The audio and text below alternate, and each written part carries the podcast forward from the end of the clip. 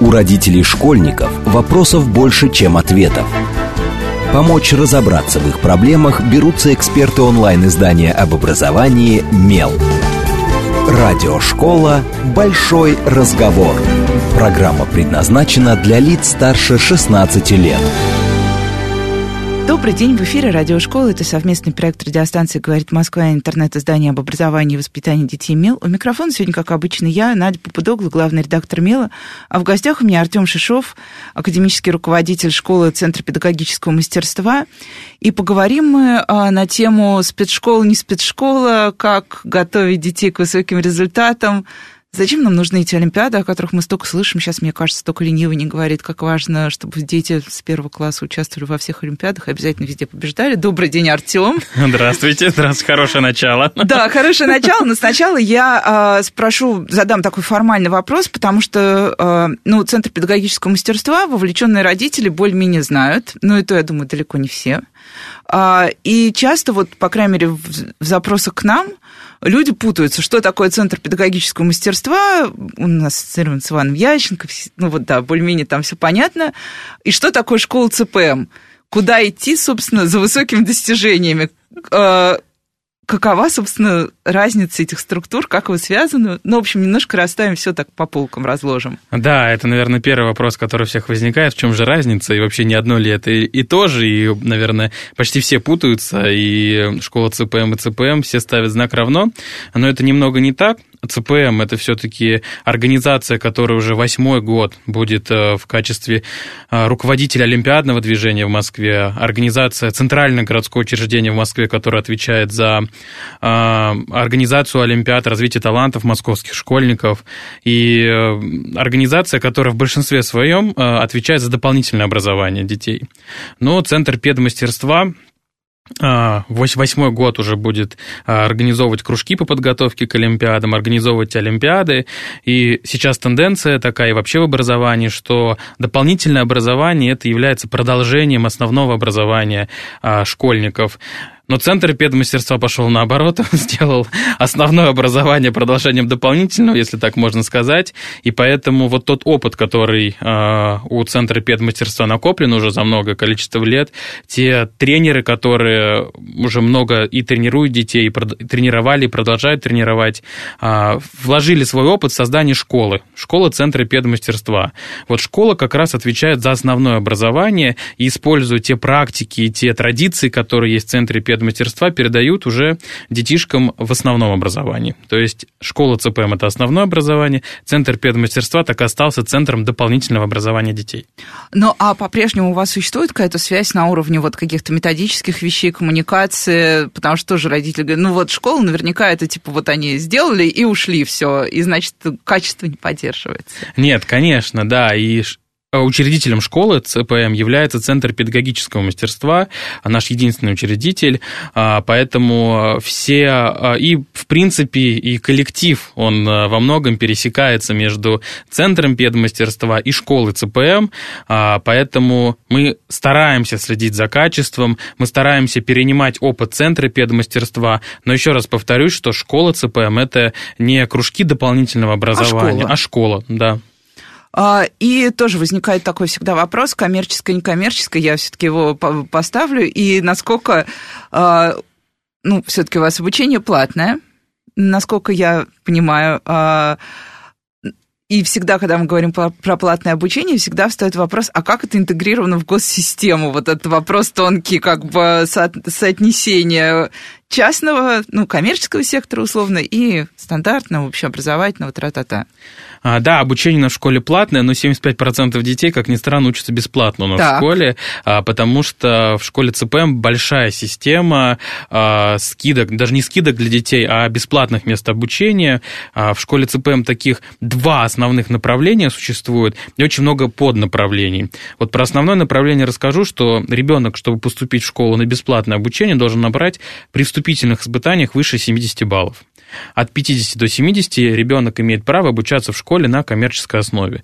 Но, повторюсь, что большинство детей в школе учатся абсолютно бесплатно. Почему так происходит? Потому что в Москве в последнее время стали поддерживать сектор частного образования, и субсидия на ребенка, который получает школа, она равна частным школам, равна субсидии, которые получают государственные школы. Поэтому в Москве система такая, что деньги идут за ребенком вне зависимости, где он обучается, в государственной школе или в частной школе. Ага, вот так стало понятно. Ну, и если зайти на сайт школы, то мы увидим сразу, вот, ну, как на всех сайтах у нас есть описание того, как мы учим, кого мы учим. Я, наверное, начну, хотела спросить сначала про всякие разные программы, но раз уж мы заговорили о баллах, я спрошу о детях. Вот кого вы видите своим учеником? Потому что мы часто задаем такой вопрос, когда разговариваем как раз с разного рода такими специальными школами, которые чем-то отличаются, которые к чему-то стремятся, и всегда слышим ответ: мы видим мотивированного, одаренного, ну, мы обычно прям даже не говорим одаренного, а стремящегося к более глубокому изучению, тра-та-та. Вот кто ваш ученик, если попробовать сформулировать, чтобы родители тоже сразу понимали, вот... Да, мой как раз прям для школы ЦПМ, а мой, наверное, может быть, ему другая школа подойдет. Я, честно, я сам преподаю в школе, у меня интереснейший курс, называется «Современный мир», я детям веду такой необычный курс, наверное, для школ, вообще «Современный мир», где мы с детям рассказываем, что у нас за окнами школы.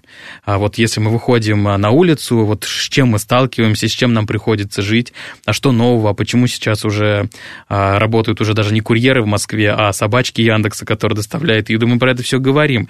И я встречаю разных ребят на своих уроках, абсолютно разных. И тоже спрашивают портрет нашего школьника, а его нет просто. Мы ждем абсолютно всех. Вот кому понравится учиться у нас в школе, а я, когда захожу в школу, я не могу отличить наших преподавателей от детей, потому что такая творческая атмосфера стоит. И для меня показательным, наверное, что от метро Марьина Роща дети бегут в школу и не хотят уходить. Поэтому зайти на сайт, посмотреть на нас, посмотреть на наш коллектив. Он достаточно молодой. В большинстве своем это люди от 25 до 35 лет работают в школах. У нас есть опытные наставники, опытные... Это важная ремарка, сборных, о том, многие не доверяют молодым педагогам. Которые следят, передают опыт свой, и поэтому у нас в школе сочетание азарта и опыта, азарта молодых ребят и опыта наставников, и поэтому... Не могу ответить на этот вопрос, потому что все абсолютно разные. Но это дети, которые стремятся работать, стремятся учиться, получать знания в творческой обстановке, и которым интересно познать, а что же такое сейчас современный мир. И это очень хорошая наводка для моего следующего вопроса, потому что накануне 1 сентября я задавала самым разным детям, всем, кого встречала на своем пути, все мои друзья и родственники, мне кажется, меня проклянут однажды за то, что я постоянно спрашиваю детей о чем-то. Но я задавала вопрос: а ты хочешь в школу? И большая часть детей ответила: да нет, я не хочу. Я всегда тут делаю скидку на то, что на самом деле отдыхать мне тоже, как и детям, наверное, немножко приятнее, чем каждый день заниматься последовательно, прилагать усилия и так далее. Но если спросить глубже, дети говорят: я не хочу в школу потому-то. То есть у них есть не только вот эта вот история про летние каникулы, и это прекрасное время без забот, но и про то, что в школах есть что-то, что, ну, как бы действительно не мотивирует ребенка 1 сентября прям уж так бежать со всех ног. Вот почему дети бегут? Как вот здесь что главное? Азарт тот самый. Наверное, мы как-нибудь придем с нашими детьми или пригласим вас к нам в школу, чтобы спросить уже у детей. Наверное, мы стараемся, когда мы говорим с коллегами, сделать то, чтобы в первую очередь интересно было работать самим преподавателем. Интересно, в принципе, и руководству школы, чтобы хотелось не только детям прийти в школу, а учителям прийти в школу. И это в первую очередь, я считаю, нужно сделать в школе, когда человек увлечен чем-то, когда ему интересно, то он обязательно начинает зажигать других. И когда ребята видят, как преподаватель увлечен своим предметом, как он рассказывает не что-то по учебнику, по методичке, а дополняет что-то своими мыслями, рассуждает с детьми, дает детям выбирать, да, как я читал и в одной книге, что у нас у детей в подростковом возрасте меньше выбора, чем у заключенных в тюрьме. И поэтому вот это вот все все формирует ту обстановку, которая заставляет детей бежать в школу. Это творческая обстановка, это интересные люди, с которыми они встречаются, преподаватели, и возможность детей влиять на образовательный процесс. Ну, вот это очень важная ремарка, потому что один как раз из тех ребят, с которыми я говорила, сказал, что школа – это та ситуация, когда у тебя... Это был шестиклассник, когда у тебя абсолютно нет выбора, у тебя есть только слово «должен», и ты будешь должен весь год, и это «должен» вообще будет с тобой утром, ночью, днем и вообще когда бы то ни было. Но про программы. Как бы от тоже такое, как бы, мне кажется, флёр ЦПМ сложно убрать, и поэтому, когда заходишь на сайт, ты видишь, что есть профильные развивающие программы, слово «развивающие» и «профильные» как-то немножко сбивает. Профильные – это что? Ну, как обычно, там у нас есть база и профиль, вот где хорошо, где плохо. Понятно, база плохо, наверное, надо на профиль. А тут еще развивающая. А чем отличается профиль и развивающая? В общем, как вы для себя разводите, вот у вас два основных трека этих профильных развивающих, что это такое? Да, изюминка школы ЦПМ, все равно, как бы мы ни говорили о том, что мы не полностью готовим к олимпиадам, все равно наша изюминка – это олимпиадное сообщество, которое формируется у нас в школе, и большинство ребят активные участники различных олимпиад. И профильная программа направлена на тех ребят, которые хотят успешно участвовать в олимпиадах, побеждать в них. При этом это не значит, что каждый наш урок посвящен подготовке к олимпиадам. Все-таки профильная программа, мы хотим показать ребятам предметы и смежные с этим предметом другие области. Поэтому в школу ЦПМ приходит не только за подготовкой к олимпиадам, но чтобы вообще понять предмет, прикоснуться к той области, которую выбрал ребенок. Развивающее направление – это про тех ребят, которые пока, может быть, еще не готовы к участию в олимпиадах, они только начинают, может быть, знакомиться с олимпиадами, делать упор... подготовку к экзаменам, может быть, да, и мы такую возможность тоже детям даем. Но дополнительно к программе школьной детям дается выбор курсов soft skills направлений. То есть ребята в своей программе обязаны выбрать курсы ораторского мастерства, тайм-менеджмента, самопрезентации. И вот в курсах развивающей программы предметы школьной программы сочетаются с курсами soft skills. Поэтому мы назвали программу развивающей, что детям дается не только хардовые навыки, знания, но и какие-то дополнительные к школьным предметам, что сейчас, наверное, в современном, уже как мы говорим, мире, наверное, без этого необходимо. Поэтому дети активно, в том числе, выбирают курсы soft skills. Ну да, и тут я прям благодарна за то, что в какой-то веке раз soft skills прозвучало в конкретной связке с какими-то, ну, с тем же ораторское мастерство, сразу понятно. А то обычно люди говорят, у нас есть еще курс soft skills, и дальше... Ну, вот это про коммуникации, там, про понимание другого. Дальше потом мы уходим просто, в конце концов, в эмоциональный интеллект, и все это становится абсолютно непонятно, что на самом деле в это вкладывается. Но про олимпиады. Про олимпиады неизбежный такой вопрос. Чем больше я наблюдаю за окружающей средой, и я думаю, не только я, тем больше вопросов к олимпиадам у нас возникает. Потому что, во-первых, олимпиады стали прям... Ну, вот когда я училась, в олимпиадах можно было участвовать добровольно. Хочешь? Иди. Не хочешь, не иди. Я помню, что один раз я была олимпиадником в школе, все отличники, мне кажется, приговорены к этому были. Я сбежала с городского этапа олимпиады по литературе, я пришла, мне не понравилась тема, я ушла. Но мне никто ничего не сказал, ну, потому что в школе было, по большому счету, все равно. Сейчас олимпиада уже прям вот... Я в редакции у себя смотрю по младшим сотрудникам, по возрасту младшим я имею в виду, и у всех у них там по три сервиса за спиной, какие-то выигранные спецолимпиады. И такое ощущение, что не может быть ребенка, который не олимпиадник. И плюс ко всему мы еще видим практику олимпиад. Мы знаем, что олимпиада – это тренировка, это тренер, это бесконечная какая-то вот эта вот круговерть. И отчасти все это начинает напоминать спорт высоких достижений. Вот все-таки это спорт высоких достижений, или мы чего-то хотим более содержательное дать детям через все там проблемы, сложности и радости олимпиад? Ну, в принципе, наверное, вообще олимпиадный мир Олимпиады можно сравнить с спортом, потому что если ты занимаешься спортом, да, то ты имеешь здоровое тело, да, даже имеешь и здоровье свое продлеваешь. Но, понятно, и в спорте есть Олимпийские игры. И, наверное, вот хочется сказать вообще про Олимпиады в России, что в мире вообще нет такого, как в России, развития олимпиадного движения. Если многие ездят учиться в Финляндию, смотреть на их образование, как они построили свою систему общего образования, то в Россию огромное количество делегаций приезжает посмотреть, как же ребята достигают таких высоких результатов на Олимпиадах. И это отличительная черта российского образования, это интеллектуальные соревнования. Но тут стоит сказать, что нельзя с этим перегибать палку. Вот то, что в школах заставляют участвовать в Олимпиадах, это, конечно же, неправильно, потому что Олимпиада – это добровольный выбор ребенка. Хочу, занимаюсь олимпиадами. Хочу, иду в WorldSkills, занимаюсь парикмахерским искусством. Хочу, занимаюсь робототехникой и так далее. Поэтому Центр педмастерства всегда говорит, что Олимпиада – это добровольно. Но при этом школа должна дать возможность ребенку поучаствовать в Олимпиадах. Потому что были те случаи, когда ребенок имел тройку по предмету, но через год-два становился призером заключительного этапа Олимпиады.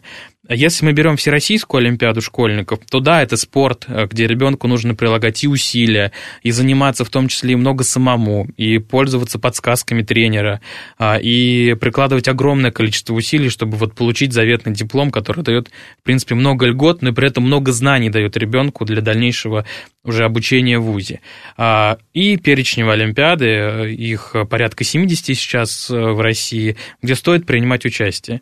Но конечно, существует огромное количество и платных олимпиад, и олимпиад, которые не входят. Но они вообще расцвели пышным цветом. Перечень. Вот в этих олимпиадах, в принципе, я не вижу смысла участвовать, и многие олимпиады такие даже не рекомендуют московским школам в них принимать участие, поэтому я считаю, что нужно принимать участие в бесплатных олимпиадах с проверенными качественными заданиями и давать ребенку выбор. Хочешь – участвуй. Попробуй, это интересно. Показывать примеры других ребят, которые побеждают. Но если у ребенка еще не появилось этого интереса, то, конечно же, заставлять ребенка абсолютно нельзя.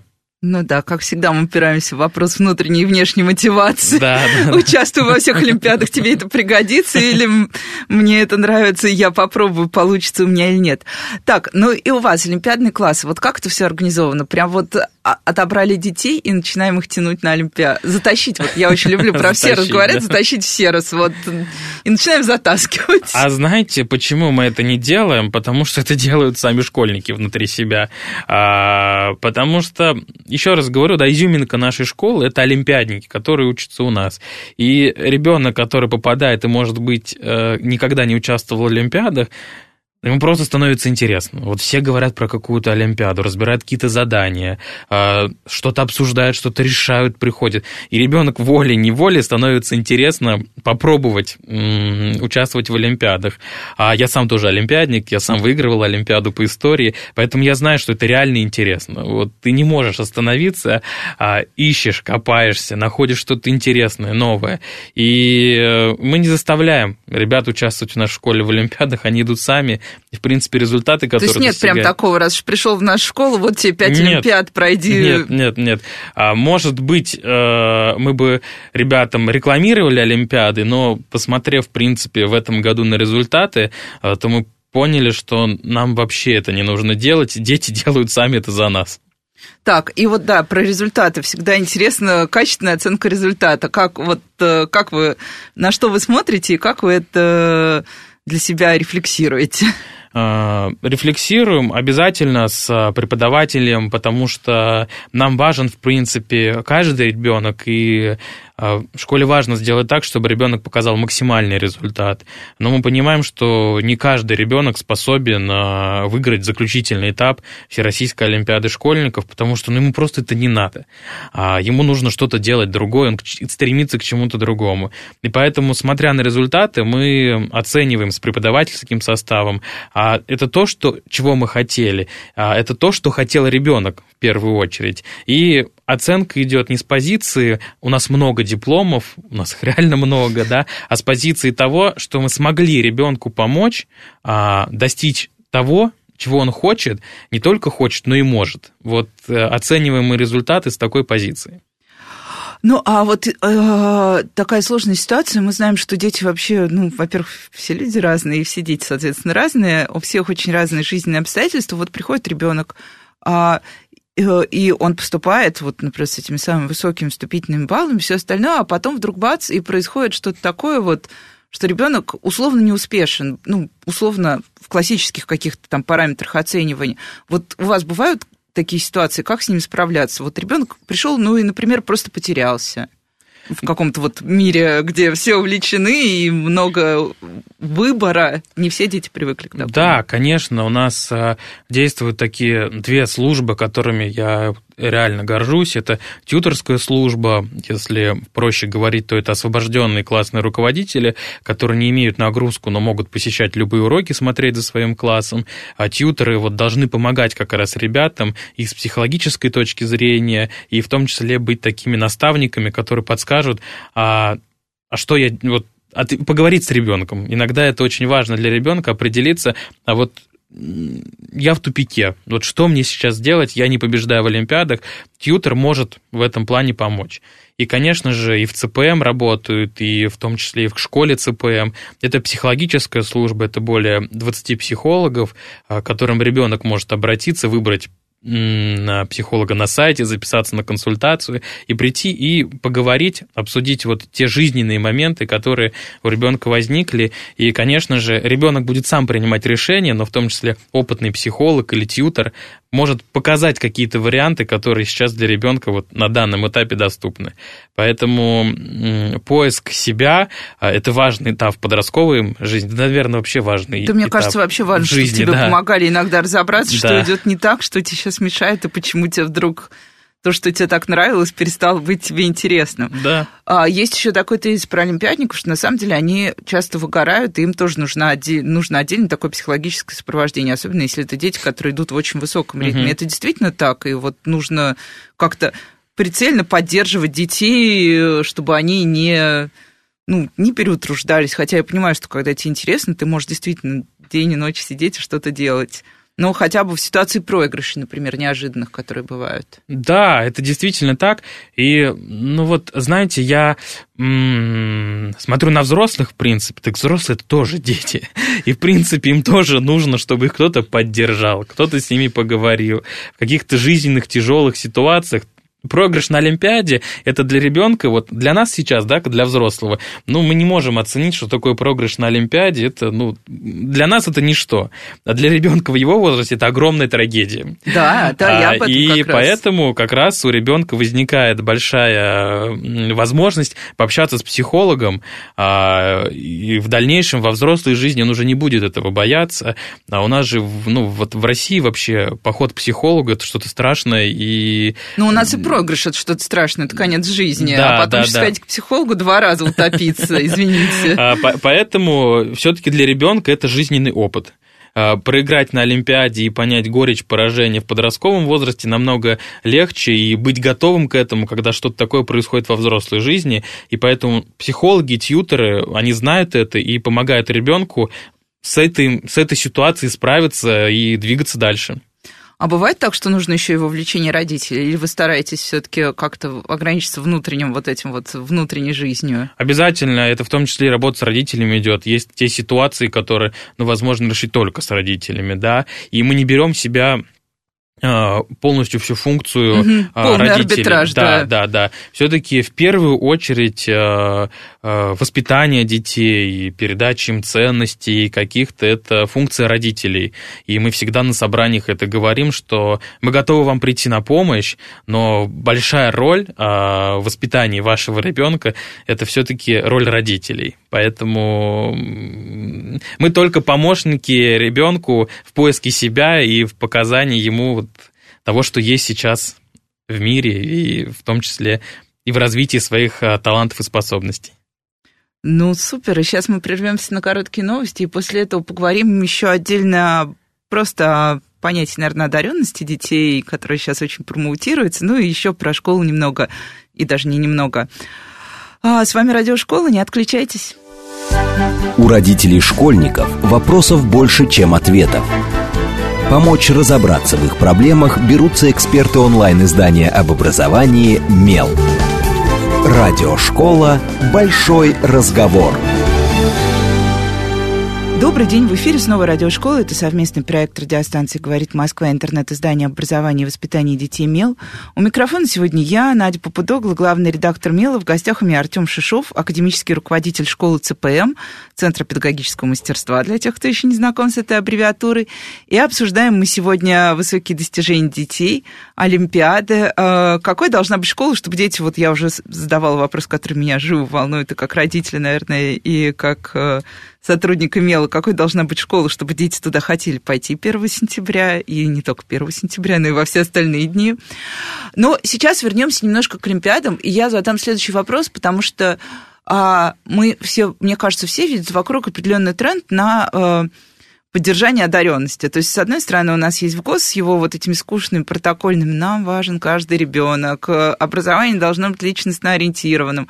Потом, когда мы приходим в обычные школы, мы видим, что нет, никакого равенства нет.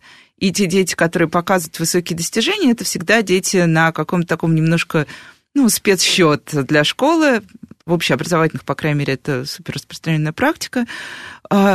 И мне кажется, что часто дети становятся немножко заложниками того, что они такие успешные, или даже там неважно, что у них есть талант к чему-то, способность, и мы их превращаем вот в этих вот вундеркиндов, о которых потом напишут когда-нибудь статью. В 15 лет все было хорошо, а потом он все бросил и решил заняться искусством, хотя всю жизнь готовили его в математике. Вот все-таки вот эта история про одаренность, не пережата ли она у нас? И как вы... В чем вообще вот у вас в школе, как вот вы оцениваете детей? Потому что все равно вы их оцениваете для себя. Есть ли у вас какие-то вот критерии таланта, успеха и одаренности? Как мы уже говорили, в школе существует отбор определенный, и поэтому к нам в школу уже приходят ребята, которые показали определенные результаты, в том числе и в области различных предметов. А поэтому, в принципе... У нас немного другая ситуация, а нам приходится успокаивать ребенка, если он уже прошел региональный этап, да, и поехал на заключительный, там чего-то ему немножко не хватило для того, чтобы получить диплом. Но ребенок, который уже поехал на заключительный этап, это уже ребенок, который вошел там в 5000 лучших ребят по знаниям, по определенным предметам по России.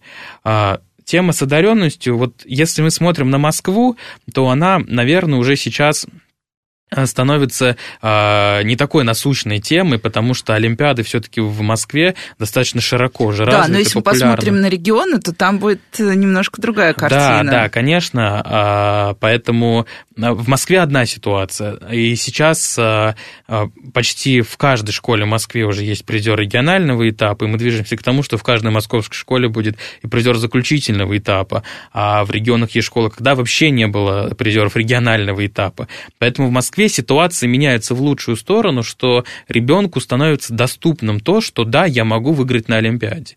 Это не десяток школ в Москве, а это уже более... И не супер, да. Не какой-то космический полет. Да. В регионах, конечно же, ситуация складывается по-другому, но в Москве это все движется к тому, что это становится одной из возможностей для ребят показать себя, как и спорт, как и предпрофессиональное какое-то образование или профессиональное образование. Это становится возможностью, кто к чему стремилась московская система, чтобы Олимпиада была одной из возможностей для ребят проявить себя. Да, и тут я вспомнила, как я в прошлом году... Кажется, в прошлом.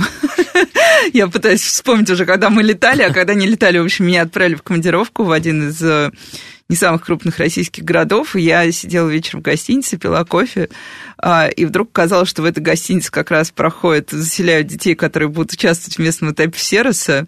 Рядом со мной сели пить кофе тренера этих детей, и... Я подумала, что такая ирония, куда бы я ни приехала, я в итоге слушаю что-то про образование. Они долго рассказывали, как... Вы же знаете, эти москвичи, они берут наших талантливых детей и переманивают их к себе. И что в итоге? Они заочно учатся в их московских школах, а мы тут остаемся на бабах, и у нас ни одного призера. Но это отдельная история, конечно. Я спрошу про поступление еще раз, потому что это всегда такой тонкий лед. Родители всегда очень волнуют. Есть школы, где, например, помимо... вступительных испытаний в формате условно экзаменов, есть еще, например, мотивационные собеседования, есть собеседования детей и родителей, когда решают, подходите вы в нашей школе или не подходите, потом тебе не говорят, если ты не подошел, в чем твоя проблема, и ты остаешься в недоумении, меня не взяли. Я просто каждый год наблюдаю это в нескольких московских школах, частно, где это распространено. Вот в чем ваше испытание? И, собственно, да, как получить те самые льготные места? Ну, в первую очередь, это набор базовых предметов, русский язык, математика и иностранный язык, где мы смотрим на уровень ребенка, он должен быть чуть выше среднего. И это базовые предметы, в том числе на развивающее направление, больше других предметов на этом направлении нет. Если мы берем профильный, то это добавляет еще профильный предмет, ту программу, которую ребенок выбирает, там, от истории, заканчивая химией. И в том числе... А у вас же есть весь спектр, да, предметов в целом? Вот... Чем интересна школа ЦПМ, что ребенок творец своего вариативного учебного плана, что ребенок сам, как конструктор, выбирает, а что же мне вот сейчас на данном этапе интересно, понятно, в каких-то, в том числе и ограничительных рамках, потому что свобода, когда есть рамки, поэтому какие-то рамки у ребенка есть, но в пределах этих рамок он сам как конструктор собирает, а чем же я здесь буду заниматься. И спасибо МЕЛу, в принципе, такой же пост был, это тест на эрудицию, где мы спрашиваем ребенка из различных областей какие-то вопросы, смотрим кругозор ребенка. Для того, чтобы ребенок, в том числе проходя вступительные испытания, понял, что ему нужно будет сталкиваться, в том числе с чем-то необычным в нашей школе. Поэтому из 3 частей состоит испытание, это базовый экзамен, профильный экзамен и тест на эрудицию. Ваш тест на эрудицию, между прочим, в наших социальных сетях вызвал массу возмущения, потому что взрослые его не прошли и были очень разочарованы этим фактом. Ну, мы подумаем над тем, может быть, мы школу для взрослых откроем когда-нибудь. Ну, по крайней мере, раз в месяц для них тест специально. Но на самом деле у нас на МЕЛе был еще более феерический тест, он назывался что-то «Сможете ли вы пройти собеседование в 1 класс?». Его тоже прошли не все взрослые, так что мы привыкли к разочарованиям. Да, а про льготы всякие вообще, и могут ли у вас учиться дети, опять же, вот раз мы заговорили о регионах, дети из регионов, потому что мы знаем, что для многих Москва до сих пор это... Ну, и объективно так, если сравнить с некоторыми не самыми успешными с точки зрения системы образования региона, до сих пор это такая надежда на светлое будущее ребенка. Да, конечно, к нам может поступить школьник вне зависимости от любого региона, в том числе в школе ЦПМ появляются возможности проживания, это открывается общежитие для детей, которые поступили в школу. Также для детей действует очно-заочная программа, где ребята, проживая в регионе, могут заочно учиться в школе ЦПМ, если так говорить, с московскими преподавателями, и приезжать на какие-то основные экзамены и на олимпиады в Москву. Также в школе действует социальная мобильность, это те незащищенные семьи, которые поступили, может быть, поступили к нам на платную основу, они могут получить льготу и также учиться у нас в школе бесплатно, если они подходят под определенные категории. Поэтому школа, в принципе, доступна для всех желающих с определенными условиями отбора. Понятно, те самые вступительные испытания, не забываем. Так, и следующий вопрос. Понятно, что, с одной стороны, да, я понимаю, почему, да, нужно сказать, с какого класса у вас принимают, потому что мы следующий, у вас же с 7-го, да? Да, у нас с 7 класса обучение, но при этом в школе ЦПМ есть структурные подразделения, что тоже интересно, в принципе, это школа-мастерская, она как раз действует с 1 класса, это проект Натальи Сопруновой, да, появились у нас из 5 класса обучение, с 5 по 7 появился проект изобретательских классов, поэтому школа ЦПМ является такой губкой, которая вот старается различные интересные формы образования привлечь к себе для того, чтобы ребятам было активно, интересно учиться. Вот в первую очередь, чтобы ребята... Нашим показателем, наверное, основным является, хотят ли после летних каникул прийти дети в школу, и мы вот всегда про это помним. Ну и вот, да, у меня такой был вопрос, потому что изначально только 7 класс, сейчас, да, есть вот мастерская Сопруновой как раз, но насколько это такие связанные между собой стадии вот сейчас? Есть ли понимание того, ну вот как бы есть школы, которые прям формируют себе линейку, вот у нас младшие классы, вот у нас там средняя ступень, условно средняя, у нас же все это считается средним в целом школа, вот у нас там старше уже какие-то профильные классы, олимпиадные, там как угодно, вот, или это все-таки разные направления и разные формы. Да, это разные формы обучения. Большое ядро школы ЦПМ – это как раз, кстати, профильные классы. Это более 90% всех наших учеников. Почему с 8 класса мы берем? Потому что мы по опыту нашему посмотрели, что к 8 классу у ребенка только в зачатке начинает формироваться отношение к профилизации. Вот что такое профильный для него предмет? Если мы посмотрим там другие страны, то, допустим, ту же там Англию, да, возьмем Великобританию, там профиль начинается еще раньше. Но все-таки к 8 классу у ребенка появляется какая-то картина того, какие предметы мне на данном этапе интересны.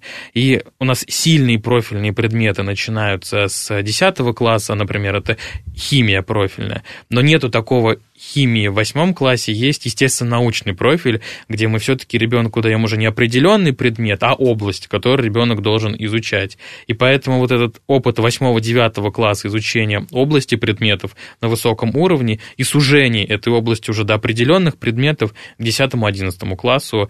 Поэтому вот обучение в основных классах школы – это с 8 класса. И это такая интересная, тоже такой спорный момент, потому что вот сейчас мы наблюдали, как некоторые школы Москвы там явно или неявно начали устанавливать проф с 5 класса как раз. А у родителей это вызывает недоумение, ну, потому что я тоже как родитель не очень могу... Я не очень уверена, что я готова отдать моего ребенка в профматематический класс сразу после началки или в проф, естественно, научный.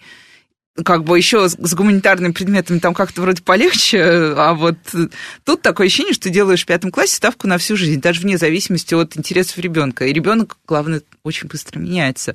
Вот ваше мнение просто, почему, как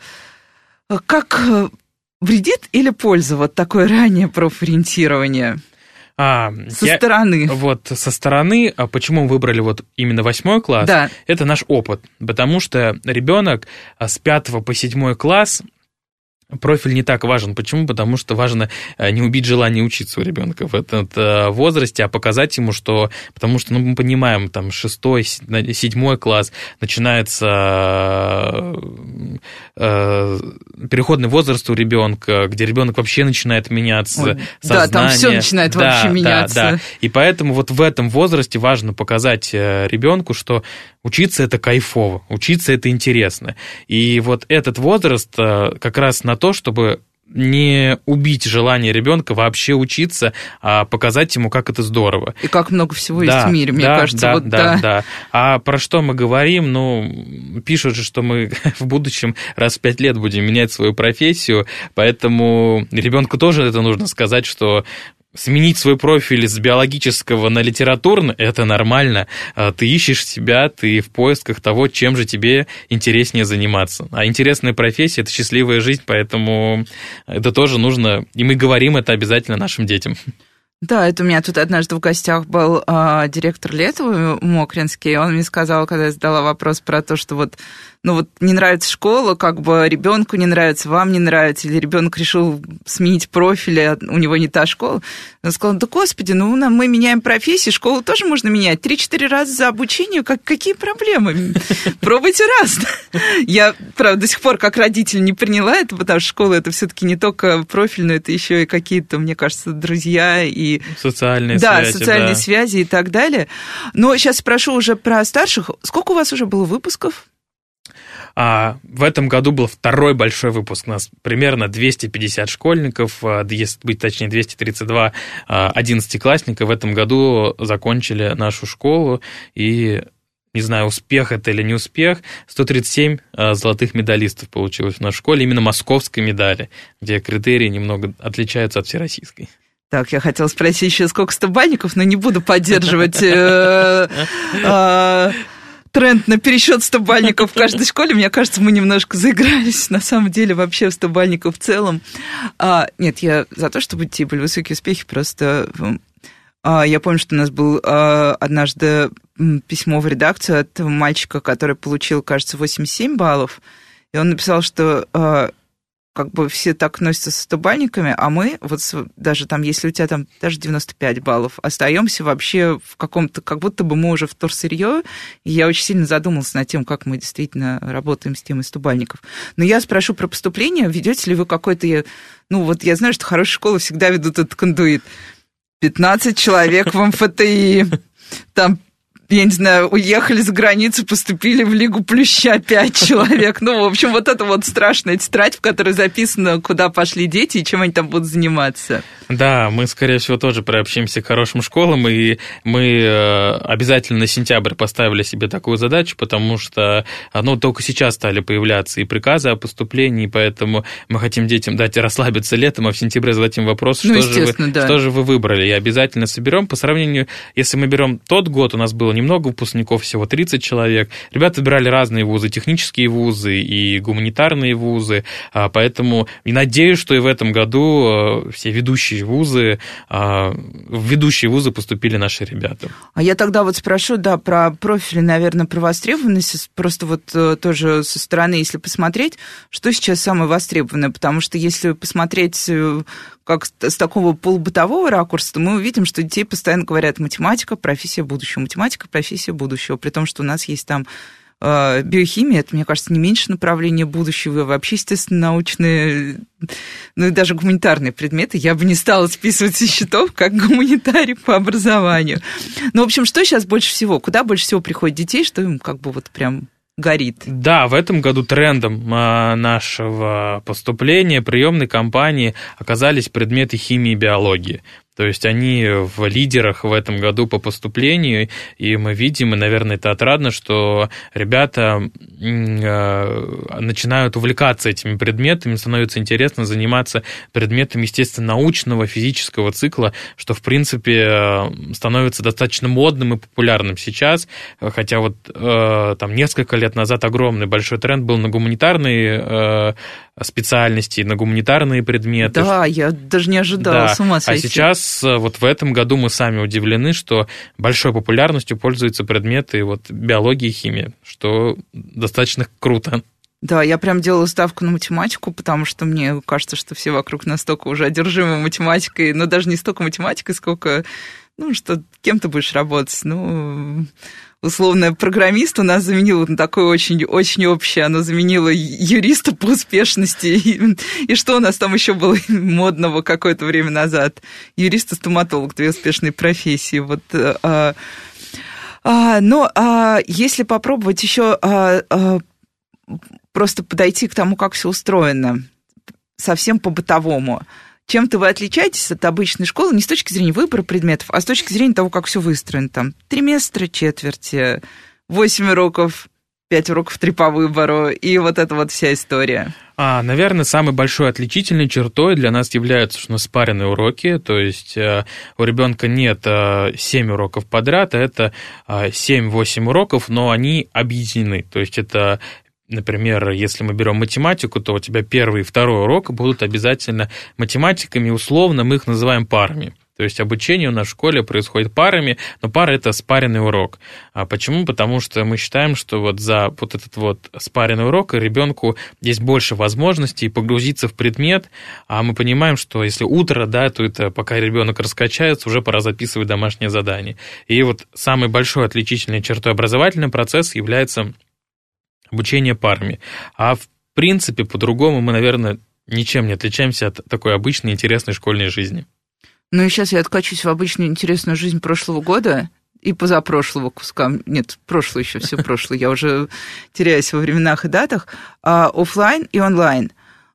Понятно, про проблему онлайна мы поговорили, что сложно там удерживать внимание, там у детей разного возраста, все это понятно. Какие-то наблюдения, прям вот именно с точки зрения профиля вашей школы, что очень плохо получается в онлайне, вот что завалилось при всем таланте педагогов, при умении использовать цифровые технологии, ну вот весь набор штампов мы откинем и поговорим о реальных проблемах. Про онлайн мы тоже провели исследования среди наших школьников, и мы опросили ребят, вот... Прошел опыт онлайн-обучения, но все-таки нам было немного проще, потому что у нас заочный компонент достаточно развит. Это дистанционные курсы, которые доступны для детей. Это наглядные уроки дистанционные по ОБЖ, где ребенку показывается, как что нужно делать, и у детей урок проходит в формате дистанционного курса, и разделилось поровну. Кому-то интереснее учиться в онлайне, потому что больше времени ты можешь посвятить не на дорогу, а на то, чтобы изучить материал. Кому-то не хватает, конечно же, вот этого социального общения. И самый большой вот минус онлайна для нас – это не передача знаний. В принципе, качество образования не упало в онлайне у нас в школе. А вот это вот социальное общение, общение детей, какие-то личные встречи. Вот мы пока не научились это делать в онлайне и стремимся к этому.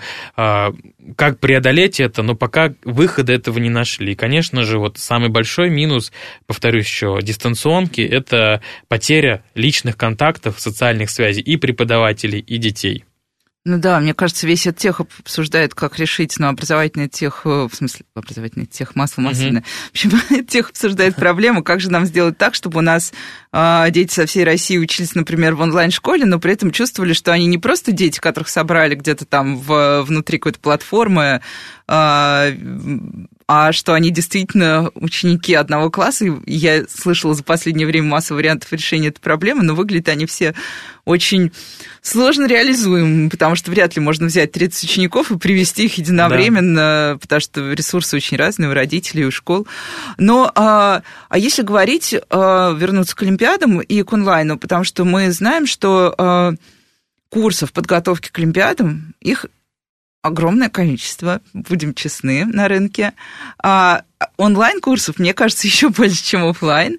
И планка, естественно, ценовая для родителя на онлайне, ну, прям становится очень приятной. Подготовим вашего ребенка к Олимпиаде за 5 занятий за 1000 рублей. Угу. В чем проблема подготовки к Олимпиадам в онлайновом режиме? Мы не будем касаться качества всех этих курсов, вот пусть все знают, у кого что на совести. А вот есть ли какие-то именно с подготовкой к Олимпиаде такой последовательной проблемы в онлайновом статусе? Ну да, конечно, это в первую очередь касается предметов, где есть практика. В онлайн-режиме все-таки практику провести достаточно тяжело. Передачу знаний, как таковых подготовки к Олимпиадах, в принципе, мы 1,5 года так жили, на качестве знаний это, в принципе, не отразилось. В большинстве своем пострадали предметы с практикой: химия, биология, физика, где нужно с помощью практики решать олимпиадные задания. Ну и, конечно же, в том числе и преподаватели отмечают, что у ребенка, даже высокого мотивированного, у кого высокая мотивация, падает мотивация к обучению, когда он сидит, например, за экраном, и вот у него нету такого мотиватора с точки зрения тренера, который ему лично что-то может своим вот донести. Поэтому тяжело было в онлайне таким детям. Мы знаем, что абсолютно дети разные, это неплохо, просто он другой. Но самый большой минус подготовки к Олимпиадам было это отсутствие практики. Ну да, на это жаловались, мне кажется, и все, ну, особенно врачебные вузы, стонали просто все это время отчаянным стоном, потому что, да, когда нужно что-то трогать и делать, онлайн, к сожалению, нам не заменяет, равно так же, как и социальными связями. Ну и, наверное, все, у нас уже подходит время к концу, и простой, понятный, короткий совет тем ребятам, которые будут готовиться к Олимпиадам, чтобы родители им ретранслировали. 3 шага к успешной Олимпиаде. Или 2, или 4. 2 или 4. Первое – это попробовать. Обязательно попробовать и не бояться. И самый большой совет – получать удовольствие. Если вам не нравится, найдите другую Олимпиаду. Не нашли себя в Олимпиадах, пробуйте что-то другое. Самое главное – заниматься тем, что вам реально действительно нравится. Ну и все. Мне кажется, это отличный финал. Всем взрослым тоже подойдет, потому что не надо жаловаться на вашу скучную работу. Вы сами ее выбрали и решили, что вам проще будет со скучным, чем с интересным. С вами была Радиошкола. До встречи на следующей неделе.